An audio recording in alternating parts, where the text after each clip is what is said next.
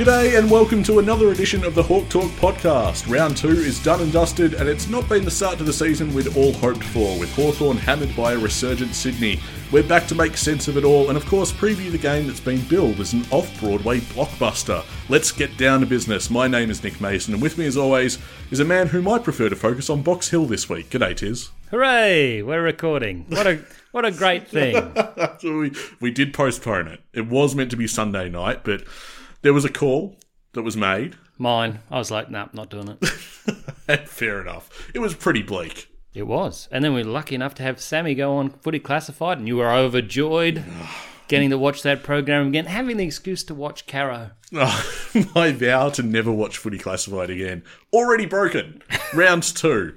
Wasn't he good, though? He was very good, yeah. A markedly better performance than the side. Well, the thing about Sam Mitchell on that show is the panel kind of went into their shells and were kind of weird around him, almost like they couldn't say certain things to his face. Or they'd read his CV. Yeah, that's right. He is much more accomplished than anyone on that panel.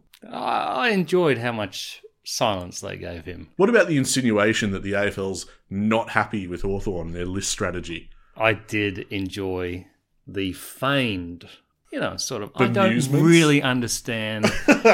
Mate, I'm new to this. Perhaps, you know, the AFL really do control lists, but we're not Melbourne. No, that's not what he said, was it? No, he meant, but I haven't seen that evidence of that. Anyway, the AFL had a list of stuff they want fixed at Hawthorn before the list. Exactly. Not the high priority it might have been otherwise. Yeah, I don't imagine anyone could fly in the face of Caro with the AFL aren't happy with Hawthorn at the moment, but probably not for that reason. Exactly.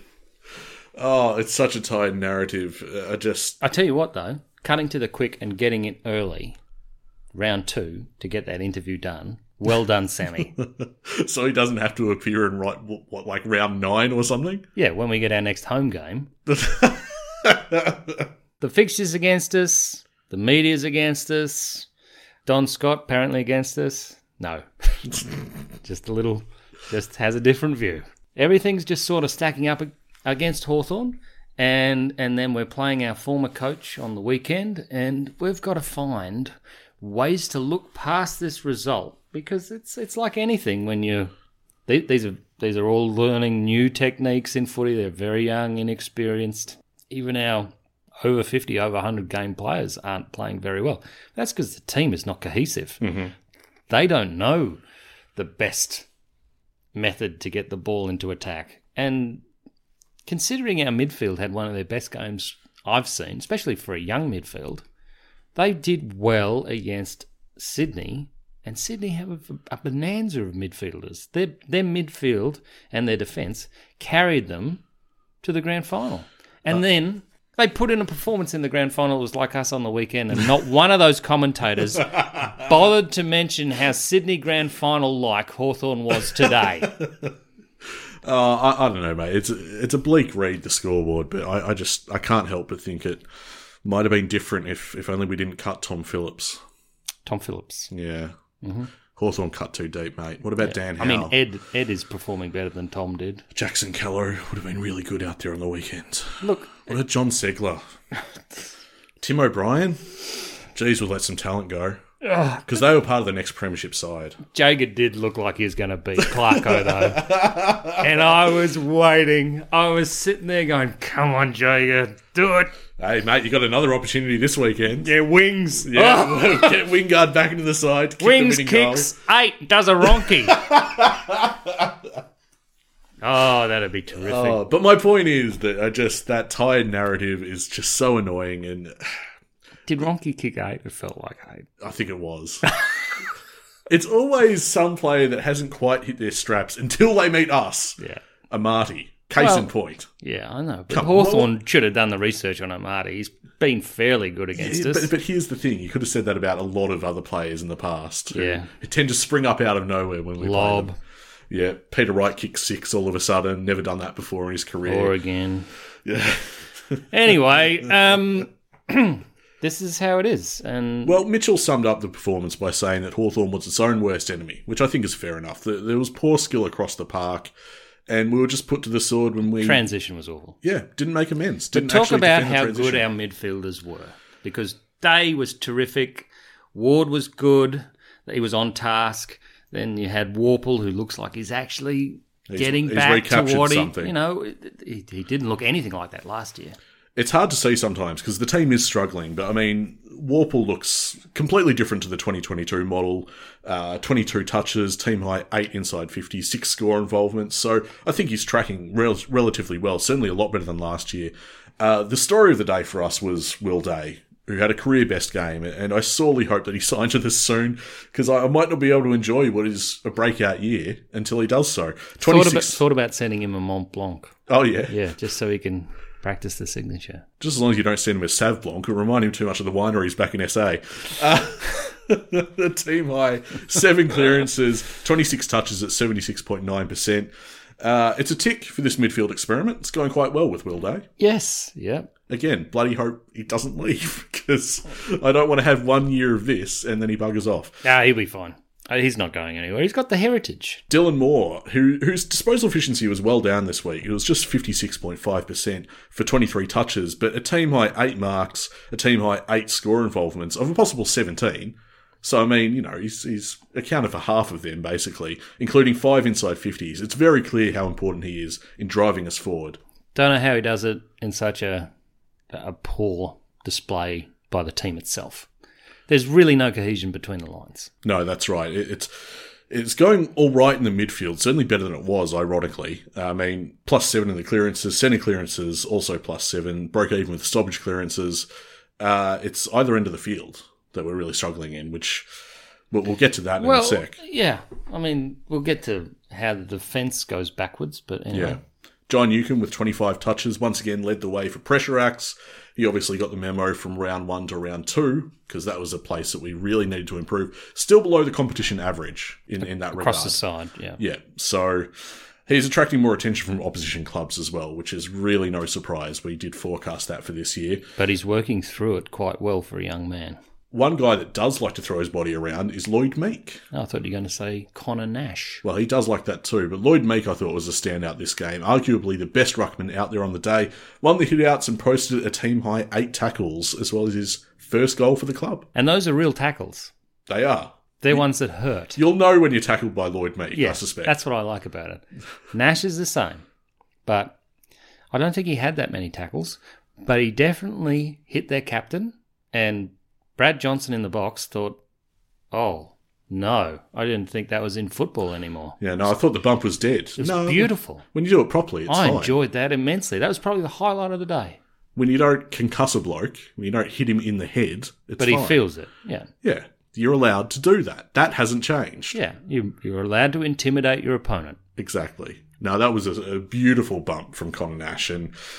Yeah, I don't know how anyone thought that could possibly get weeks. That's so odd. You know, when the headline was, is Connor Nash in trouble? I thought, oh, is there something wrong with his shoulder? How long is he going to be out? Anyway. We've got a number of questions from the listeners, and each of them more unanswerable than the last. Well, speaking of applying a physical presence, we had a question from one of our listeners, Stewie Bro, which I thought was interesting to highlight. He says, there was talk of pre-season about getting back to being unsociable. Where has that gone? Well, they're still in the twos, DGB and Butler. Butler, yeah. Well, I mean, he was elevated this week. Yep. Yeah. But they were the blokes who were getting aggro. And, is it just exclusively a competitive spirit across two guys, is it? Two players? I think we definitely need it. Yeah. I was talking to you about this. I think we need extroverts. I think we need players that, you know, Sicily is apparently wearing his heart on his sleeve, but we need other blokes to do that. And be prepared to put their head over the footy and crunch opposition, because there's been moments where our boys have been crunched and they haven't flown the flag. And I think North and Clarko are definitely going to identify that as something that may be a nice little pressure point to push. We're in need of extroverts that can assert themselves, basically, not only internally in the team, but on the opposition. And stand up and bring people with them. It's very hard from defence to do that. You need that on each line. This question from Gus, speaking of each line, what is the temporary key forward solution? Because Cozzy ain't really coming it right now. Cozzy needs assistance. He's obviously trying very hard. Mm-hmm. I mean, he moves a lot. He gets to a lot of contests, but most often they don't fall his way. And let's face it, he's the only get-out kick forward. So if they bring Lynch up, who played a good game in the VFL, and they drop perhaps Reeves, because the resting ruckman forward doesn't work unless it's Meek. Mm-hmm.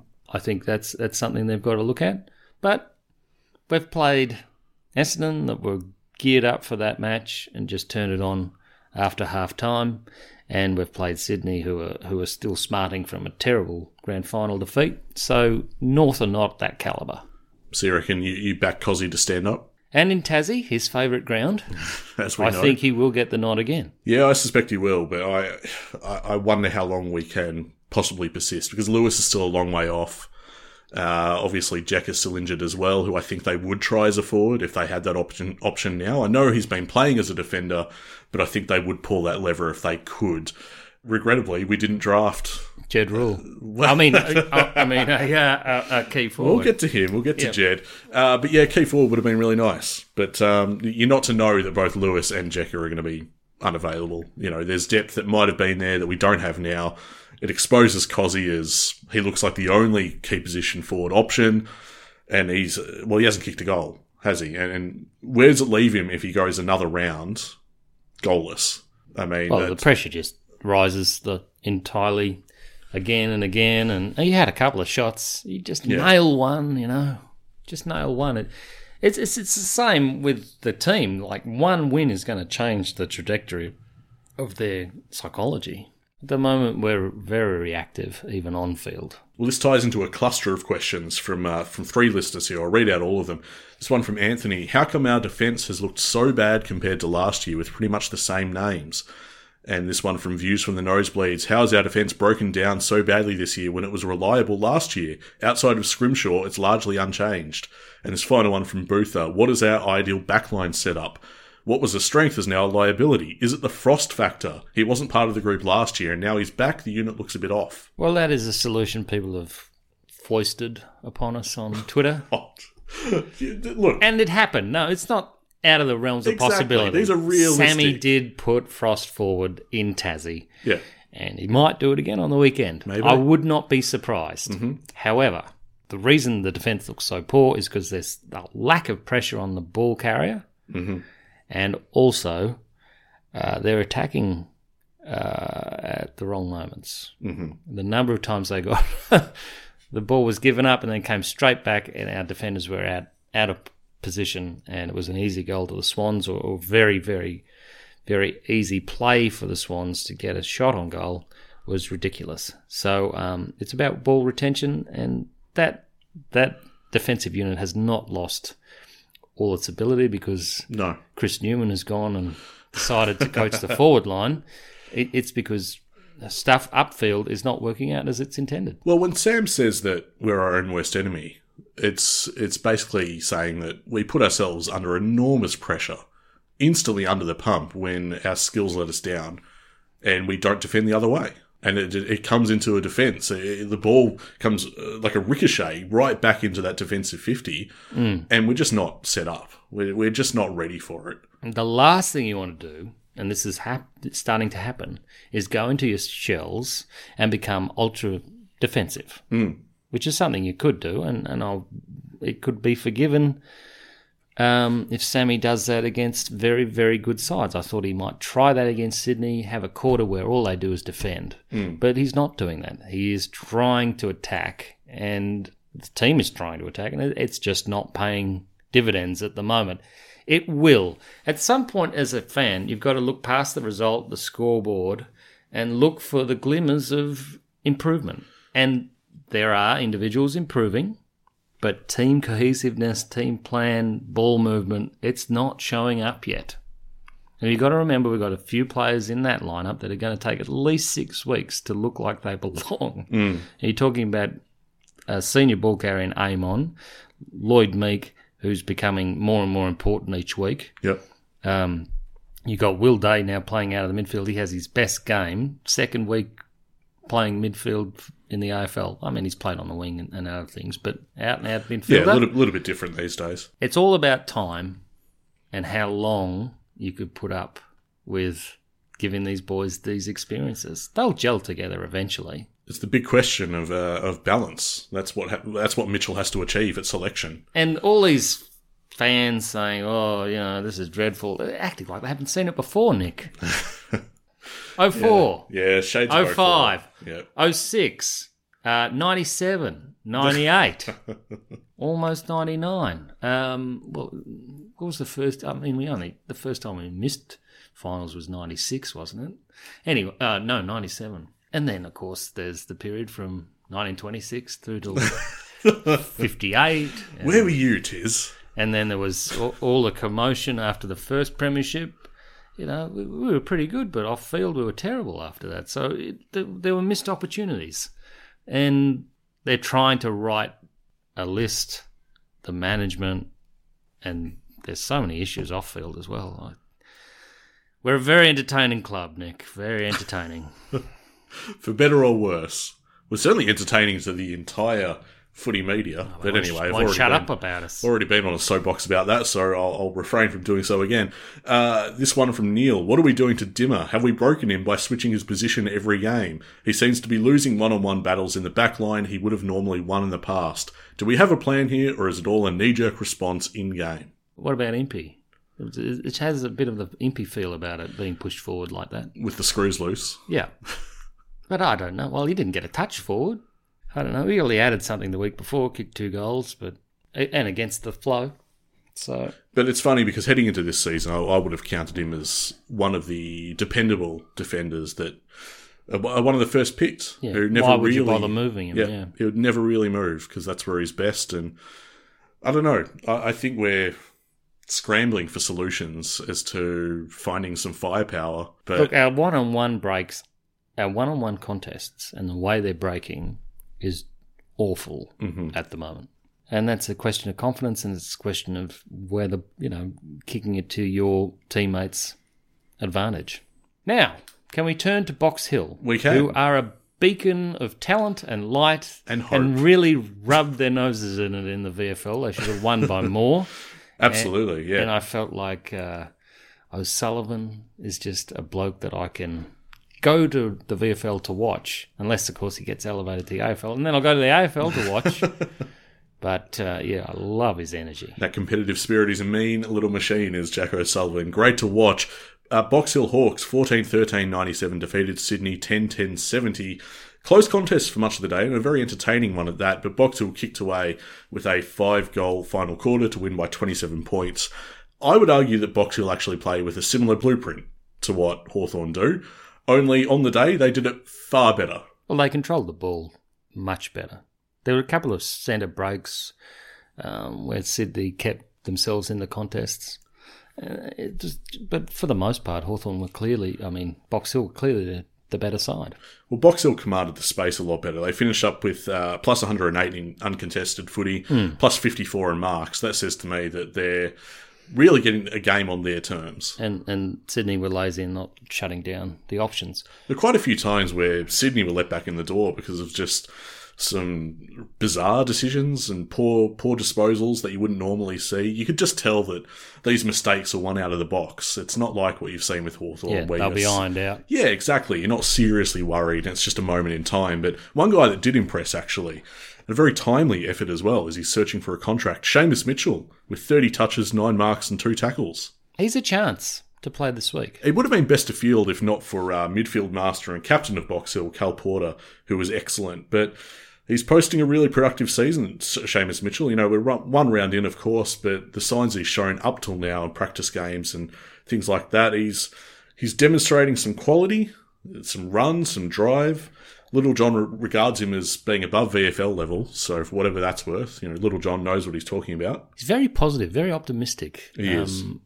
Is he a teacher by training? Because I'd love him to write my reports if I were at school. Well, I mean, also the numbers don't lie. 30-touch game. Yes, yeah, but I mean, didn't Brockman have 5 touches the other week? And it read like he was... Yeah. Well, what do you want to talk about, Tyler Brockman? 3 goals, 12 disposals, 3 marks. He looks good from the outset. He definitely looks above the level as well. Yep. He could be on his way back. He was exciting to watch. Ned Long, who I've predicted huge things for in the second half of this season, I mean, he could be back in the senior side for his second career game in the first half of the season, the way he's going. 29 touches, 7 marks, 6 tackles, 3 clearances, a game that was, you know, grunt personified and in and out the ball. Get him in. Yep. 6 tackles. Yeah, fabulous. It's pretty good, isn't it? It's more than, I would say, apart from Lloyd Meek, I think that's more than anyone had for Hawthorn. Yep. So, and he's a big unit. He is, and committed to the contest. I know it's just one game, but it seemed to me watching him like he'd taken a step forward. He'll play well with Ward too. Yeah, having played with him before. Your buy-in with that connection's massive, isn't it? Yeah, and how was Max? Not Max Lynch. Max Ramsden. It was a lot quieter than the practice game, so he didn't kick his 4 goals, but he played more ruck. So that might be part of it, but. The other guy that we're talking about, Cooper Stevens, 23 touches, 5 marks, 5 tackles and 4 clearances. Like Long, contested footy expert, bruised and battered throughout. He took some huge hits. It was a good clearance game from Cooper Stevens, but I didn't see anything that classy or anything too eye-catching to suggest that he'll be playing next week against North. Okay. Of course, by the time people listen to this, he might have been handed a debut. So take it with a grain of salt. Is McGuinness staying in the lineup? Big question, isn't it? Because outside that tagging role, which he does very well. Yeah. I mean, who was he? He's on Warner. Mm-hmm. No doubt he restricted Warner. Yep. But what else did he do? Correct. And is it unfair to ask that much of him? Maybe.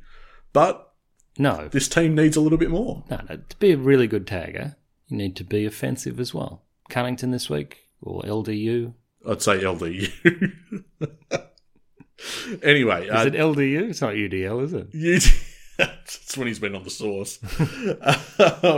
DGB, speaking of acronyms, 20 touches, 11 marks. A fairly honest performance. Did he look above the level? Yeah, I'd say so. A lot was asked of him in terms of the different opponents he played on. Right. I didn't think he gave up too many obvious goals. Mm-hmm. A lot weren't his fault. Scrambling?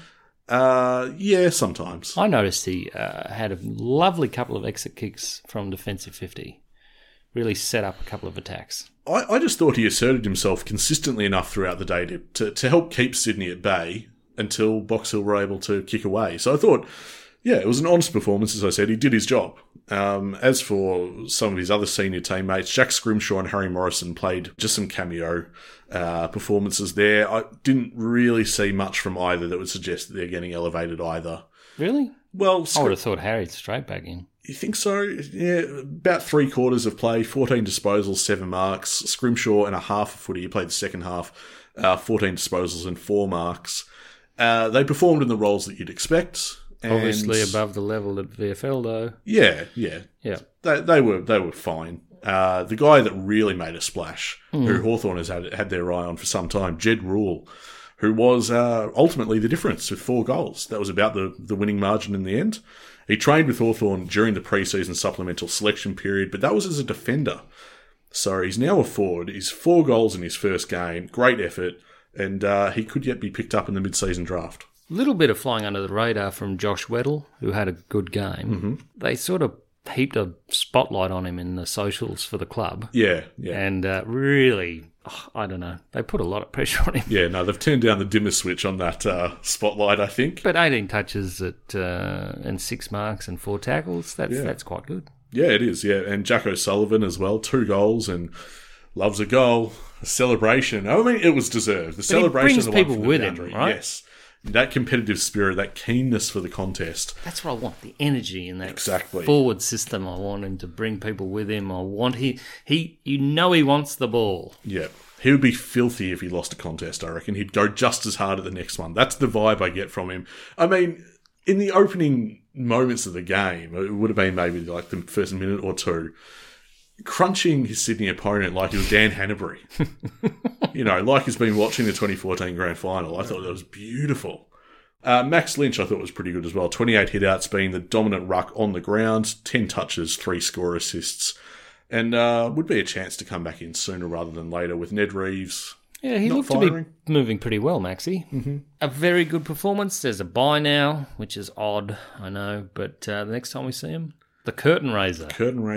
On Easter Monday at the MCG. Yes, against Geelong. So that'll be a big one. It's a big day. What do you reckon? Back-to-back wins? Look, I tell you what, if Geelong lose to Gold Coast, as could happen this weekend, and then they meet us, and we rub their nose in it on Easter Monday. Stuff dreams are made of. But of course, we've got a different challenge this week. It's Hawthorn versus North Melbourne at UTAS, Saturday, 1:45pm. What changes are we making? Wingard should be right to go. Our biggest change will be in the result. Oh, okay. Tipping a win. We will win. Okay, wow, very definitive. But I don't know that Sammy's all that eager to listen to changes to the lineup. What would you do? He'll probably give Wingard the nod, which Butler falls out again, is that right? Unfortunate, yeah, probably. That's probably what would happen. And then he'll bring in another midfielder, maybe. Hopefully, I hope it's Long. Then he needs to make a decision on Reeves. Yeah, I wouldn't mind Lynch coming in for Reeves. I wouldn't mind DGB coming in for Frost, potentially. Really? Yeah. Well, you don't just chuck Frost forward and put DGB back. Yeah, well, you could do that as well. Well, they've got to make changes, as my point. You've got to think about Larky.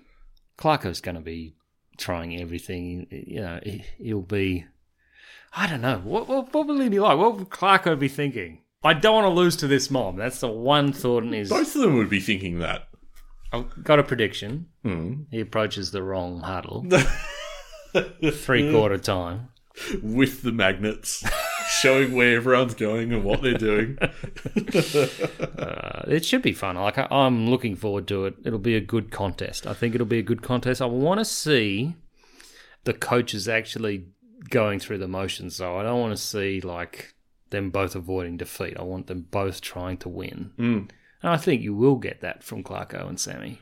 I find this game, as with all North Melbourne games, hard to judge because I desperately don't want to lose to this mob. Do you expect it to be physical? Because I definitely do. There's been question marks on how physical Hawthorn is. I think we'll have to raise that part of our game. Yeah, absolutely. This question from Lauren. If there isn't a reasonable change in our lineup after two horrific losses, is it an issue? Does it breed complacency? I get giving those under 10 games multiple goes for some consistency, but I don't see any benefit from playing the same people week after week, even more so due to the pool of talent at Box Hill, and this year especially the ability to experiment with people in new roles.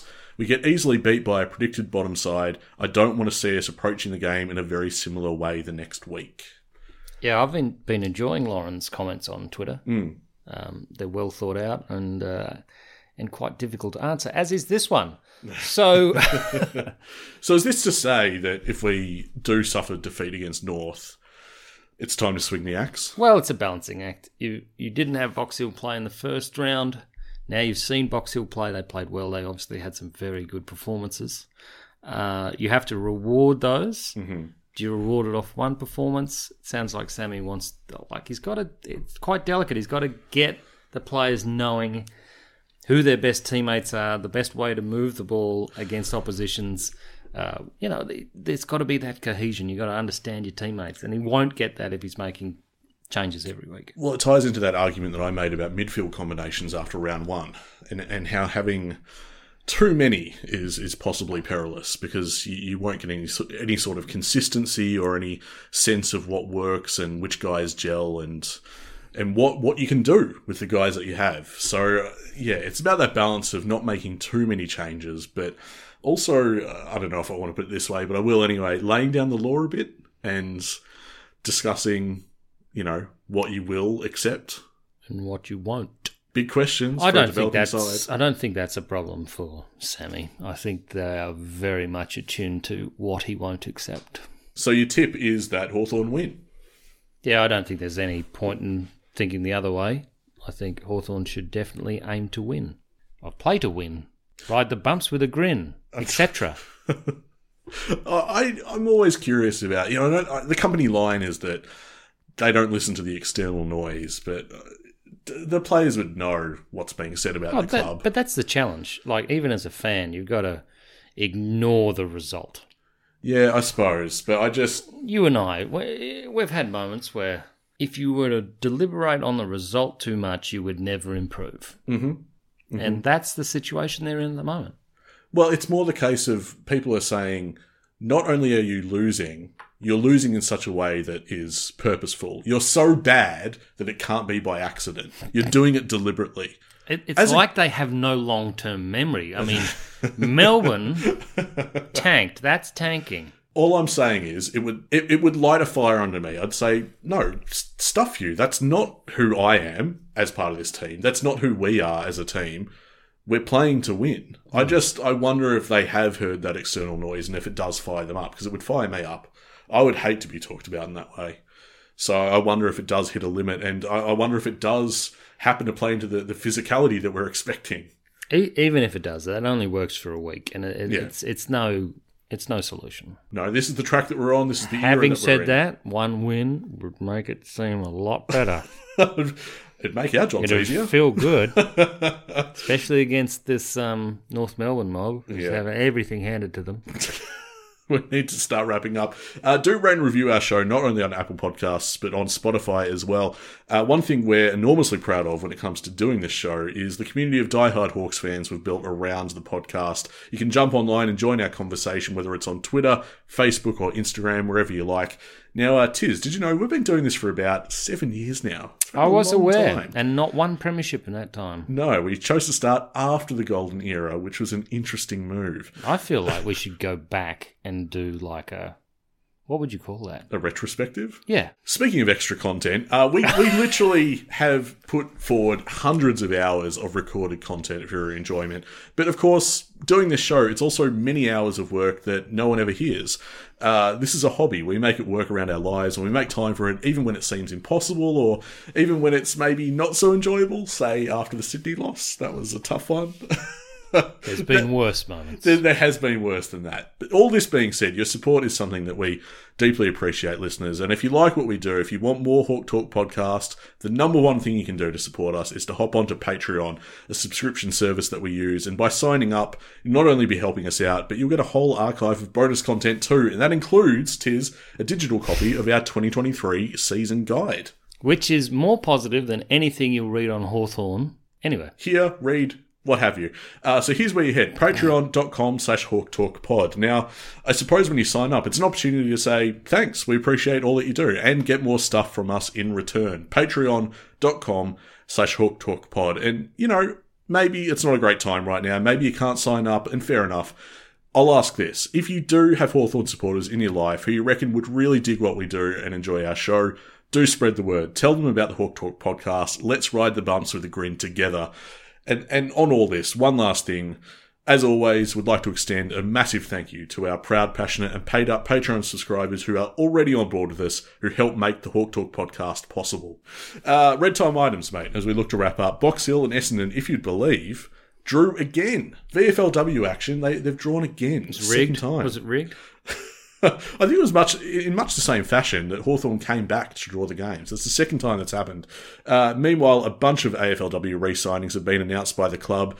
Get the montage music ready, because this is a fair few names here. Lucas Rod, Gilroy, Ashmore, McCaw Chut, Smith, Deed, Fleming, Baskerin, Hipwell, Everest, Wales, Elliott, Richardson, Stevenson, Brown and Kemp all signed on with the club for our next season, which I don't believe is till August. But August. Come April, we'll have a few new acquisitions as well, so keep an eye out for that. We'll certainly keep you... Is that the draft? Is that on the 4th? I believe it might be, yeah. So it's next Tuesday. Anyway, this question from Patrick. If we get pick one, what picks would you need to even think about trading it? Also, was inviting Don Scott to a peace summit a mistake in hindsight? First of all, Don Scott, very, very useful. Every group needs an enemy. There you go. Do they? Very good at uniting.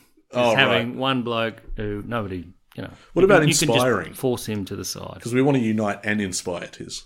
I find Don very inspiring. In what way, dare I ask? Well, hearing what he had a go at the club about was inspiring to me, because I've had many of those thoughts myself. Look, the whole idea of the Unite Inspire is as a forum is to hear people out. Yeah. It's disappointing that, you know, he walked out feeling like he had not been heard.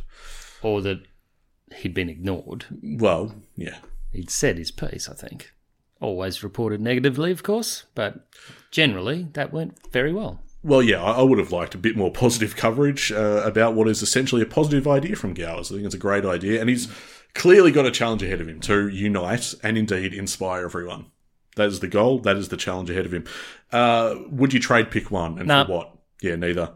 But, you know, if I offered you picks 3, 4, and 5. No.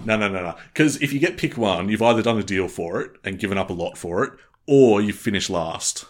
And if you finish last, your prize, as per the AFL, is pick 1, and you don't give that away. I don't know. I think trading out pick 1 is, you know, historically pretty good.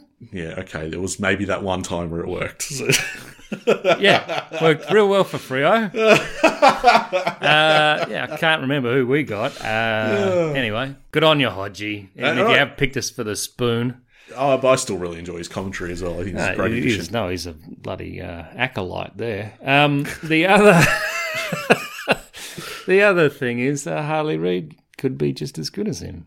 And, of course, that brings talent to your club. And, you know. Talking about Unite and Inspire, to get Harley Reid might serve for just those purposes. Now, this question from Enns. Who do you think will debut next out of our latest draft picks? And do you think they'll all get a debut this year? I believe they all probably will, actually. But the next one's Jackie O'Sullivan. Yep, I agree with that. I'm a big Jack O'Sullivan mark, as it turns out. Do we call him Jackie O? Or Jackie O. I'm not sure he'd appreciate that, but... Sully? Anyway, final question to cap things off for this episode. The spaghettiest. The only solution to the predicament we're in is patience and time. Does the Hawthorn Football Club, including its members and supporters, have it in them to stay the course? Judging by the howls of disapproval on social media over the past couple of weeks, something tells me not. So some of them have said that, the players aren't above judgment or criticism. Yeah, and indeed Mitchell. You know, it's one thing to say, look, you know, this is what we're doing. This is the era that we're in. This is what a rebuild looks like. Well, some people fire back and they say, well, you know, am I meant to just swallow that? Yeah, I'm meant to have standards. Yeah, exactly. Not adhering to the standards. Yeah, if players aren't playing well, I'm not allowed to say so. I've seen enough football to know that he was not meant to do that. Exactly. And fair enough. But all I'm saying is make it easier on yourself, because... otherwise, you're just going to whip yourself into a frenzy of frustration, and there needs to be a degree of acceptance about where we're at. Well, I hope there's not in the playing group, but in terms of when you go to the football at the moment, you're in a position where you might impact that young player's career by giving him encouragement from the sidelines, mm-hmm. and you're in at the beginning there. There's going to be moments where you're like, that kid's got something. Mm-hmm. And, it might fall away for them. But as a fan, you'll see some things and you'll be like, oh, look at that. That's a little bit like Hodgie used to do that.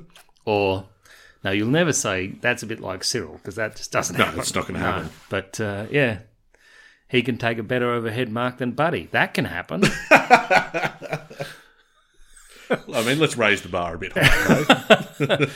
They're just, all these kids are working out what they're best at or what they can be best at. They're working out how to force that. Like we heard from Brewster, he just said, he's got this array of talents and you've got to lean into that, and your coach has to build the game plan around you as well. So there's so many moving pieces. I just think, we're at the conclusion of round 2, and set your expectations. If we haven't improved by the bye in any discernible way, if you want to be frustrated about that, well, I'd say fair enough. And you've got to give the new blokes and the blokes that have changed positions 6 weeks, because it's going to at least take 6 weeks. Yeah, give them time and let yourself off the hook. You don't need to live in this negative mindset where everything needs to be perfect immediately. It's just not realistic. Just enjoy what you can out of it. That's what I mean. Yeah. That's what I mean. I'm not going to deny anyone feeling what they feel. If they, if they're frustrated, fair enough. We've had such a, been so privileged as Hawks fans to have so much success for so long that this is a bit strange. We're in the wilderness a little bit, but doesn't have to be for long.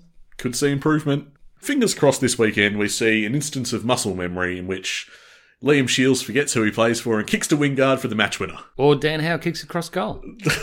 One of those. No, are we allowed to give them those drive-bys? Yeah, I mean, it's all in good fun. Yeah, that's the point, isn't it? Yeah, and it should be good fun, and I hope they applaud Clarko when he goes out there at the start of the game. Not necessarily at the end, depending on the result, but I certainly have a big soft spot for Clarko. Oh, so do I, but I'll be saving my applause for the 2013 reunion and events of such ilk, not while he's wearing those colours. Anyway, that'll be the Hawk Talk podcast. We'll be back next week to recap. Win, lose, draw, you name it, we'll be back. We'll catch you then. We are a happy team at Hawthorn.